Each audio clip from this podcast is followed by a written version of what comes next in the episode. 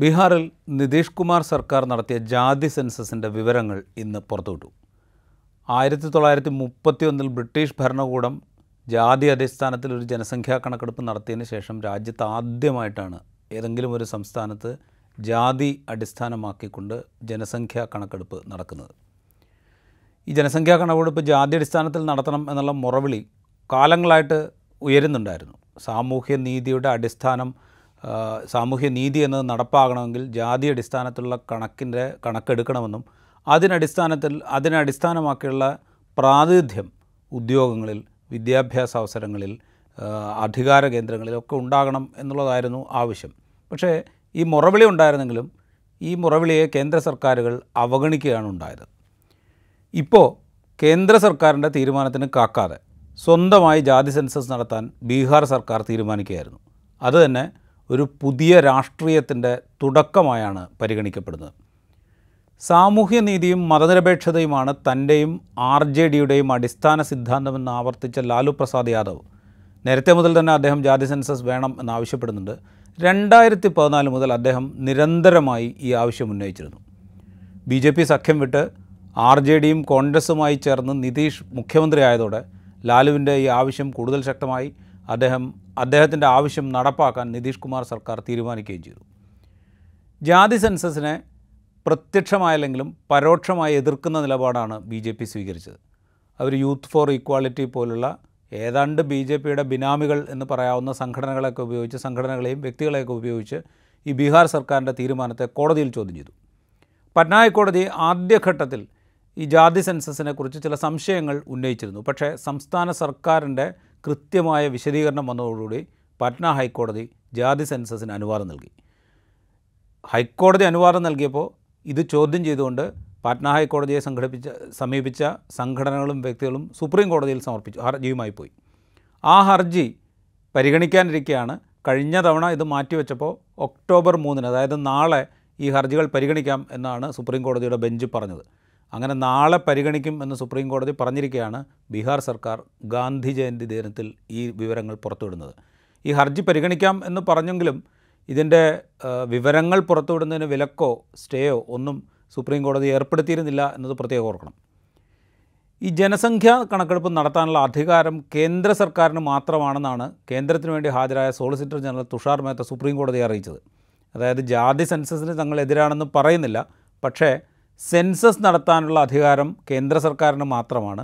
അതുകൊണ്ട് ബീഹാർ സർക്കാർ ഇപ്പോൾ പ്രഖ്യാപിച്ചിരിക്കുന്ന ജാതി സെൻസസ് അല്ലെങ്കിൽ നടത്തിയിരിക്കുന്ന ജാതി സെൻസസ് നിയമവിരുദ്ധമാണ് അല്ലെങ്കിൽ അധികാര പരിധി ലംഘിച്ചുള്ളതാണ് എന്നൊക്കെയാണ് നരേന്ദ്ര സർക്കാർ മോദി സർക്കാർ കോടതിയെ അറിയിച്ചത്. എന്താണെങ്കിലും ഇപ്പോൾ ബീഹാർ സർക്കാർ അതിലെ വിവരങ്ങൾ പുറത്തുവിട്ടിരിക്കുന്നു. ഇനി നമുക്കതിന്റെ വിവരങ്ങൾ എന്തൊക്കെയാണ് എന്നൊന്ന് പരിശോധിച്ച് നോക്കാം. അതിലെ വിവരങ്ങൾ ഇങ്ങനെയാണ്. ആകെ ജനസംഖ്യയിൽ എൺപത്തിയൊന്ന് ദശാംശം ഒൻപത് ഒൻപത് ശതമാനം ഹിന്ദുക്കളാണ് ബീഹാറിൽ. പതിനേഴ് ദശാംശം ഏഴ് ശതമാനം മുസ്ലിങ്ങൾ. ദശാംശം പൂജ്യം അഞ്ചാണ് ക്രിസ്തീയ വിശ്വാസികളുടെ എണ്ണം ബീഹാറിൽ. ദശാംശം പൂജ്യം എട്ട് ശതമാനം ബുദ്ധമതത്തിൽ വിശ്വസിക്കുന്നവരുണ്ട്. മറ്റ് പ്രത്യേകിച്ച് വിശ്വാസങ്ങളൊന്നുമില്ലാത്ത ആളുകളുടെ എണ്ണം ദശാംശം പൂജ്യം പൂജ്യം ഒന്ന് ആറാണ്. ഇതാണ് പൊതുവിവരം. ഇനി നമ്മൾ ഹിന്ദുക്കളിലെ ജാതി അടിസ്ഥാനത്തിലുള്ള കണക്കുകളിലേക്ക് വരികയാണെങ്കിൽ സവർണ വിഭാഗം എന്ന് പറയുന്നത് പതിനഞ്ച് ദശാംശം അഞ്ച് രണ്ട് ശതമാനമാണ്. അതിനെ നമ്മൾ വിഭജിച്ച് കഴിഞ്ഞ് കഴിഞ്ഞാൽ പ്രധാനമായിട്ടുള്ള സവർണ വിഭാഗങ്ങളെ നമ്മളൊന്ന് എടുത്തു കഴിഞ്ഞാൽ ബ്രാഹ്മണർ എന്ന് പറയുന്ന മൂന്ന് ദശാംശം ആറ് ഏഴാണ് രജ്പുത്തുകൾ മൂന്ന് ദശാംശം മൂന്ന് നാലാണ് ഭൂമിഹാർ രണ്ട് ദശാംശം എട്ട് ഒൻപതാണ്.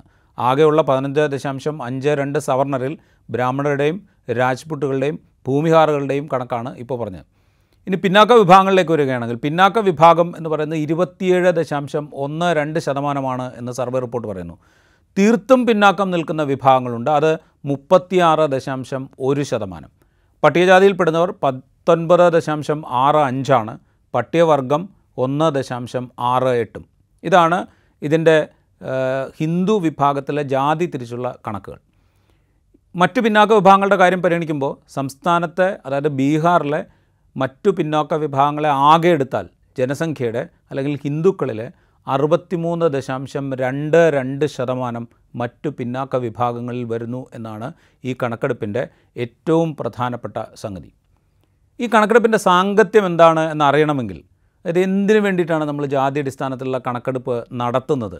എന്തുകൊണ്ടാണ് ഇപ്പോൾ നടത്തണം എന്നുള്ള ആവശ്യം ഇത്രമാത്രം ഉയരുന്നത്? എങ്ങനെയാണത് സാമൂഹ്യനീതിയുടെ സാമൂഹ്യനീതി നടപ്പാക്കലിന് ഈ ജാതി അടിസ്ഥാനത്തിലുള്ള കണക്ക് വേണം എന്ന് പറയുന്നതിന്റെ കാരണം എന്താണ് എന്നറിയണമെങ്കിൽ രണ്ടായിരത്തി ഇരുപത്തി രണ്ടായിരത്തി ഇരുപതിലെ ബീഹാർ നിയമസഭാ തെരഞ്ഞെടുപ്പിൽ വിവിധ രാഷ്ട്രീയ പാർട്ടികൾ നിർത്തിയ സ്ഥാനാർത്ഥികളുടെ ഒരു കണക്ക് നമുക്ക് പരിശോധിച്ച് നോക്കാം. B J P B J P രണ്ടായിരത്തി ഇരുപതിൽ മത്സരിക്കുന്നത് ജെ ഡി യുമായുള്ള സഖ്യത്തിലാണ് മത്സരിക്കുന്നത്. ബി ജെ പി ആകെ നിർത്തിയ സ്ഥാനാർത്ഥികളിൽ നാൽപ്പത്തിയേഴ് ദശാംശം മൂന്ന് ശതമാനം പേരും സവർണ വിഭാഗത്തിൽപ്പെട്ടവരായിരുന്നു. അതായത് ഇപ്പോൾ ജാതി അടിസ്ഥാനത്തിലുള്ള കണക്കെടുപ്പ് നടത്തുമ്പോൾ പതിനഞ്ച് ദശാംശം അഞ്ച് രണ്ടാണ് ആകെ ബീഹാറിലുള്ള സവർണ വിഭാഗക്കാരുടെ എണ്ണം. ബി ജെ പി സ്ഥാനാർത്ഥികളെ നിശ്ചയിച്ചപ്പോൾ നാൽപ്പത്തിയേഴ് ദശാംശം മൂന്ന് ശതമാനം പേരും സവർണരായിരുന്നു. അതിൽ തന്നെ ഭൂരിഭാഗവും രാജ്പുത്തുകളാണ്. അതായത് ബി ജെ പിയുടെ സ്ഥാനാർത്ഥികളിൽ നാൽപ്പത്തേഴ് ദശാംശം മൂന്ന് ശതമാനം സവർണരായിരിക്കുന്നു. അതിൽ തന്നെ ഭൂരിഭാഗവും രാജ്പുത്തുകളാണ്. രാജ്പുത്തുകൾ ഇപ്പോഴത്തെ സർവേ അനുസരിച്ച് ആകെ ജനസംഖ്യയിൽ അതായത് ആകെ ഹിന്ദുക്കളുടെ ജനസംഖ്യയിൽ മൂന്ന് ദശാംശം നാല് അഞ്ച് ശതമാനം മാത്രമാണ്. അതായത് മൂന്ന് ദശാംശം നാല് അഞ്ച് ശതമാനം മാത്രമുള്ള രജ്പുത്തുകൾക്കാണ് ബി ജെ പിയുടെ സ്ഥാനാർത്ഥി പട്ടികയിൽ ഏറ്റവും പ്രാമുഖ്യം ലഭിച്ചത്. ബി ജെ പിയുടെ സ്ഥാനാർത്ഥി പട്ടികയിൽ പിന്നെ പ്രാമുഖ്യം ലഭിച്ചത് പിന്നോക്ക വിഭാഗത്തിൽപ്പെടുന്ന ബനിയകൾക്കാണ്. ബാക്കി സീറ്റുകൾ യാദവ് യാദവല്ലാത്ത പിന്നോക്ക വിഭാഗം ഇങ്ങനെയായിരുന്നു ബി ജെ പിയുടെ സ്ഥാനാർത്ഥി പട്ടികയിലെ മറ്റു പിന്നോക്ക വിഭാഗങ്ങളിൽപ്പെട്ട ആളുകളുടെ കൂടെ പണിയെടുത്ത് അതായത് സവർണരും മറ്റു പിന്നോക്ക വിഭാഗങ്ങളിലും ആൾ ആയ ആളുകൾക്ക് കിട്ടിയ പ്രാതിനിധ്യം. ഇനി കോൺഗ്രസിന്റെ കാര്യം ഒന്ന് എടുത്ത് നോക്കൂ. കോൺഗ്രസ് എഴുപത് സീറ്റിലാണ് ആകെ മത്സരിച്ചത്. അതിൽ നാൽപ്പത് ശതമാനവും നൽകിയത് സവർണർക്കായിരുന്നു. പതിനേഴ് ശതമാനം സീറ്റ് മുസ്ലിങ്ങൾക്ക് ബി കോൺഗ്രസ് നൽകി. മുസ്ലിങ്ങളുടെ ആകെ ജനസംഖ്യ പതിനേഴ് ദശാംശം ഏഴ് ശതമാനമാണ്. അത് വെച്ച് നോക്കുമ്പോൾ മുസ്ലിങ്ങൾക്ക് വേണ്ട പ്രാതിനിധ്യം കോൺഗ്രസ് നൽകി എന്ന് നമുക്ക് പറയാൻ സാധിക്കും. ഇനി ജെ ഡി യു ഇപ്പോൾ ഈ ജാതി സെൻസസിന് തീരുമാനിച്ച സർക്കാരിന് നേതൃത്വം നൽകുന്ന നിതീഷ് കുമാർ അടങ്ങുന്ന J D U. J D U പ്രാധാന്യം നൽകിയത് കുർമി വിഭാഗത്തിനാണ്. അവരുടെ സ്ഥാനാർത്ഥി പട്ടികയിൽ കൂടുതൽ പ്രാധാന്യം ലഭിച്ചത് കുർമി വിഭാഗത്തിനാണ്. കുർമി വിഭാഗത്തിന്റെ ആകെ ജനസംഖ്യ എന്ന് പറയുന്നത് രണ്ട് ദശാംശം എട്ട് ശതമാനം മാത്രമാണ്. പിന്നെ ജെ ഡി യു പ്രാധാന്യം നൽകിയത് യാദവ് വിഭാഗങ്ങൾക്കായിരുന്നു. ബാക്കി സീറ്റുകൾ മറ്റ് ജാതി വിഭാഗങ്ങൾക്കായി വീതിച്ചു. R J D Lalu Prasad യാദവിന്റെ പാർട്ടി. അദ്ദേഹത്തിന്റെ പാർട്ടിയാണ് അദ്ദേഹമാണ് സാമൂഹ്യനീതി മതനിരപേക്ഷത അതാണ് തങ്ങളുടെ പാർട്ടിയുടെ ആദർശം എന്ന് വ്യക്തമാക്കിക്കൊണ്ട് ഈ ജാതി അടിസ്ഥാനത്തിലുള്ള സെൻസസ് നടത്തണം എന്ന ആവശ്യം ശക്തമായി ഉന്നയിച്ചിരുന്നു ആർ ജെ ഡി കൂടുതൽ സീറ്റ് നൽകിയത് അതായത് മൂന്നിലൊന്ന് സീറ്റ്. അവർക്ക് അവർക്ക് അവരുടെ കയ്യിലുള്ള സീറ്റുകളുടെ മൂന്നിലൊന്ന് സീറ്റ് അവർ മത്സരിക്കുന്ന സീറ്റുകളുടെ മൂന്നിലൊന്ന് നൽകിയത് യാദവ് വിഭാഗത്തിനായിരുന്നു. അതായത് അവരുടെ പ്രധാനപ്പെട്ട കോൺസ്റ്റിറ്റുവൻസി എന്ന് പറയുന്നത് യാദവാണ്. മറ്റു പിന്നാക്ക വിഭാഗങ്ങളിൽ പതിനാല് ദശാംശം അഞ്ച് ശതമാനം യാദവ് വിഭാഗക്കാരാണ്. ആ വിഭാഗത്തിനാണ് ആർ ജെ ഡി കൂടുതൽ സീറ്റുകൾ നൽകിയത്. മൂന്നിലൊന്ന് സീറ്റുകൾ നൽകിയത്. ബാക്കിയിൽ പന്ത്രണ്ട് ദശാംശം അഞ്ച് ശതമാനം മുസ്ലിങ്ങൾക്ക് നൽകി. ശേഷിക്കുന്ന സീറ്റുകൾ വിവിധ വിഭാഗങ്ങളുടെ സ്വാധീനം പാർട്ടി മിഷണറി ഉപയോഗിച്ചുകൊണ്ട് മനസ്സിലാക്കി വിതരണം ചെയ്യുകയാണ് ആർ ജെ ഡി ചെയ്തത്. അതായത് കൃത്യമായ വിഭജനമല്ലെങ്കിൽ കൂടി ജാതി വിഭാഗങ്ങളെ പരിഗണിച്ചുകൊണ്ട് ഒരു സ്ഥാനാർത്ഥി നിർണയം നടത്താൻ ആർ ജെ ഡി മാത്രമാണ് ഏതാണ്ട് ശ്രമിച്ചത് എന്നതിൽ നിന്ന് നമുക്ക് മനസ്സിലാവും. ഇതുപോലെ ഇപ്പോൾ നമ്മൾ നിയമസഭയിലേക്ക് മത്സരിച്ച സ്ഥാനാർത്ഥികളുടെ പ്രാതിനിധ്യം എങ്ങനെയായിരുന്നു എന്നാണ് നമ്മൾ പരിശോധിച്ചത്. ഇതുപോലെ ഉദ്യോഗ വിദ്യാഭ്യാസ അവസരങ്ങളിലെ പ്രാതിനിധ്യം ഇനി ഇതുപോലെ പരിശോധിക്കപ്പെടും. ജനസംഖ്യാനുപാതികമായ പ്രാതിനിധ്യത്തിന് വേണ്ടി ശ്രമങ്ങൾ ഉണ്ടാകേണ്ടി വരും. അതുവഴി സാമൂഹ്യനീതി ഉറപ്പാക്കുക എന്നതാണ് ജാതി അടിസ്ഥാനത്തിലുള്ള സെൻസസിന്റെ ഉദ്ദേശ്യമായി കണക്കാക്കുന്നത്. അൻപത്തിമൂന്ന് ദശാംശം ക്ഷമിക്കണം അറുപത്തിമൂന്ന് ദശാംശം രണ്ട് രണ്ട് ശതമാനം വരുന്ന മറ്റു പിന്നോക്ക വിഭാഗങ്ങൾക്ക് നിലവിലുള്ള സംവരണം ബീഹാറിൽ ഇരുപത്തേഴ് ശതമാനമാണ്. അത് മണ്ഡൽ കമ്മീഷൻ റിപ്പോർട്ട് അടിസ്ഥാനത്തിൽ രാജ്യത്ത് ആകമാനം നടപ്പാക്കിയ ഇരുപത്തേഴ് ശതമാനം സംവരണം പിന്നാക്ക വിഭാഗങ്ങൾക്ക് അത് തന്നെയാണ് ബീഹാറിലുള്ളത്. അപ്പോൾ അറുപത്തിമൂന്ന് ദശാംശം രണ്ട് രണ്ട് ശതമാനം ഹിന്ദുക്കളിൽ അറുപത്തിമൂന്ന് ദശാംശം രണ്ട് രണ്ട് ശതമാനമുള്ള മറ്റു പിന്നോക്ക വിഭാഗങ്ങൾക്ക് അവസരങ്ങളിൽ ഇരുപത്തേഴ് ശതമാനം സംവരണം മതിയാകുമോ എന്നുള്ള ചോദ്യം അവിടെ ശക്തമാകും. അതുമാത്രമല്ല വിഭവങ്ങളുടെ വിഭജനം റിസോഴ്സിന്റെ വിഭജനം അത് ഈ ജനസംഖ്യാനുപാതികമായിരിക്കണ്ടേ എന്ന ചോദ്യം അവിടെ ഉയരും. അതിനനുസരിച്ച് മാറ്റം വേണം എന്നുള്ള ആവശ്യം ഉണ്ടാകും ഈ കണക്കിനനുസരിച്ച് ആയിരിക്കണം ഇനി സർക്കാർ നയങ്ങൾ ആവിഷ്കരിക്കേണ്ടി വരിക. കാരണം വെച്ച് കഴിഞ്ഞാൽ ഈ മറ്റ് പിന്നോക്ക വിഭാഗങ്ങൾ പിന്നാക്ക വിഭാഗങ്ങൾ അവരെ സാമൂഹ്യമായും സാമ്പത്തികമായും മുന്നോട്ട് കൊണ്ടുവരിക എന്ന ഉദ്ദേശം വെച്ചുകൊണ്ട് വേണ്ടി വരും അവിടെ സർക്കാർ നയങ്ങൾ ആവിഷ്കരിക്കാൻ. അപ്പോൾ ഇത്തരത്തിലുള്ള നടപടികളായിരിക്കും ഇനി ഉണ്ടാവുക എന്ന് നിതീഷ് കുമാർ ഈ സർവേ വിവരം പുറത്തു വന്നതിന് ശേഷം പ്രതികരിച്ചിട്ടുണ്ട്. അതായത് ഈ കണക്കുകളെ ആധാരമാക്കിയിട്ടായിരിക്കും ഇനി സർക്കാരിന്റെ നയങ്ങൾ ആവിഷ്കരിക്കപ്പെടുക എന്ന് അദ്ദേഹം പറഞ്ഞിട്ടുണ്ട്. ഇത് ഇവിടെ മാത്രം നിൽക്കുന്ന ഒരു കാര്യമല്ല. അതാണ് അതിന്റെ ഏറ്റവും പ്രധാനപ്പെട്ട രാഷ്ട്രീയം എന്ന് പറയുന്നത്. ബീഹാറിലെ ഈ കണക്കുകൾ പുറത്തേക്ക് വരുമ്പോൾ മറ്റ് സംസ്ഥാനങ്ങളിലെ പിന്നാക്ക പട്ടിക വിഭാഗത്തിൽ പട്ടിക വിഭാഗക്കാരുടെ കണക്ക് നേരത്തെ സെൻസസിന്റെ ഭാഗമായി തന്നെ എടുക്കുന്നുണ്ട്. പിന്നോക്ക വിഭാഗക്കാരുടെ കാര്യത്തിലാണ് ഇത് പ്രധാനമായും വരുന്നത്. അപ്പോൾ മറ്റ് സംസ്ഥാനങ്ങളിലെ പിന്നോക്ക വിഭാഗക്കാർ അവർ ജനസംഖ്യാനുപാതികമായ പ്രാതിനിധ്യം ഞങ്ങൾക്ക് അധികാര സ്ഥാനങ്ങളിൽ ഉദ്യോഗങ്ങളിൽ വിദ്യാഭ്യാസ അവസരങ്ങളിലൊക്കെ കിട്ടുന്നുണ്ടോ എന്ന ചോദ്യം ഉന്നയിക്കാൻ തുടങ്ങും. ആ ചോദ്യത്തിന് ഉത്തരം കിട്ടണമെങ്കിൽ ജനസംഖ്യാടിസ്ഥാനത്തിലുള്ള കണക്കെടുപ്പ് രാജ്യമാകെ നടപ്പാക്കണം എന്നുള്ള ആവശ്യം ഉയരും. അതെന്തുകൊണ്ടാണ് രാഷ്ട്രീയമാവുന്നത് എന്ന് ചോദിക്കുമ്പോൾ മതത്തിന്റെ അടിസ്ഥാനത്തിൽ ജനത്തെ വിഭജിക്കുക ആ വിഭജനത്തിന്റെ ആക്കം കൂട്ടുക. ഇതാണ് B J P R S S മുന്നോട്ട് വയ്ക്കുന്ന രാഷ്ട്രീയം. ആ വിഭജനത്തിന് ആക്കം കൂട്ടിക്കൊണ്ട് അധികാരം നേടുക എന്ന്. അങ്ങനെയുള്ളൊരു നീക്കത്തിന് തടയിടാവുന്ന ഒന്നായി ജാതി സെൻസസ് എന്നുള്ള ജാതി സെൻസസും ആ സെൻസസിന് ശേഷം വരുന്ന വിവരങ്ങളും ആ രാഷ്ട്രീയത്തെ തടയാനുള്ള ഒരു വലിയ ആയുധമായി മാറാനുള്ള സാധ്യത അവിടെയുണ്ട്. ഹിന്ദുത്വ എന്ന ഒറ്റ ചരടിന് കീഴിൽ പിന്നാക്ക പട്ടിക വിഭാഗങ്ങളെ ആകെ നിർത്താൻ ശ്രമിക്കുന്ന അതിൽ പലയിടത്തും ബി ജെ പി ഇപ്പോൾ വിജയിച്ചു കഴിഞ്ഞിട്ടുണ്ട്. ബീഹാറിൽ പോലും അല്ലെങ്കിൽ യു പിയിൽ മധ്യപ്രദേശിൽ അങ്ങനെ പലയിടത്തും. മധ്യപ്രദേശിലൊക്കെ കഴിഞ്ഞ പല തെരഞ്ഞെടുപ്പുകളിലും മറ്റ് പിന്നോക്ക വിഭാഗങ്ങളുടെ വലിയ പിന്തുണ ബി ജെ പിക്കാണ് ലഭിച്ചത്. അങ്ങനെ പലയിടത്തും വിജയിച്ച ബി ജെ പി പക്ഷേ അവസരങ്ങളിൽ വലിയ പങ്ക് സവർണർക്കാണ് നൽകുന്നത് എന്നുള്ളതിന്റെ ഡാറ്റ അവിടെയുണ്ട്. ഇപ്പോൾ ബീഹാറിലെ ഡാറ്റ നമ്മൾ പറഞ്ഞു കഴിഞ്ഞു. മറ്റ് സംസ്ഥാനങ്ങളിലെ ഡാറ്റ എടുത്താലും ഏതാണ്ട് ഇതേ അവസ്ഥ തന്നെയാണ്. അപ്പോൾ ഇങ്ങനെ നൽകുന്നതിലൂടെ സവർണർക്ക് മേൽക്കോയ്മയുള്ള ഒരു ഹിന്ദുരാഷ്ട്രമാണ് ആർ എസ് എസിന്റെ ലക്ഷ്യം എന്നുള്ളത് വ്യക്തമാണ്.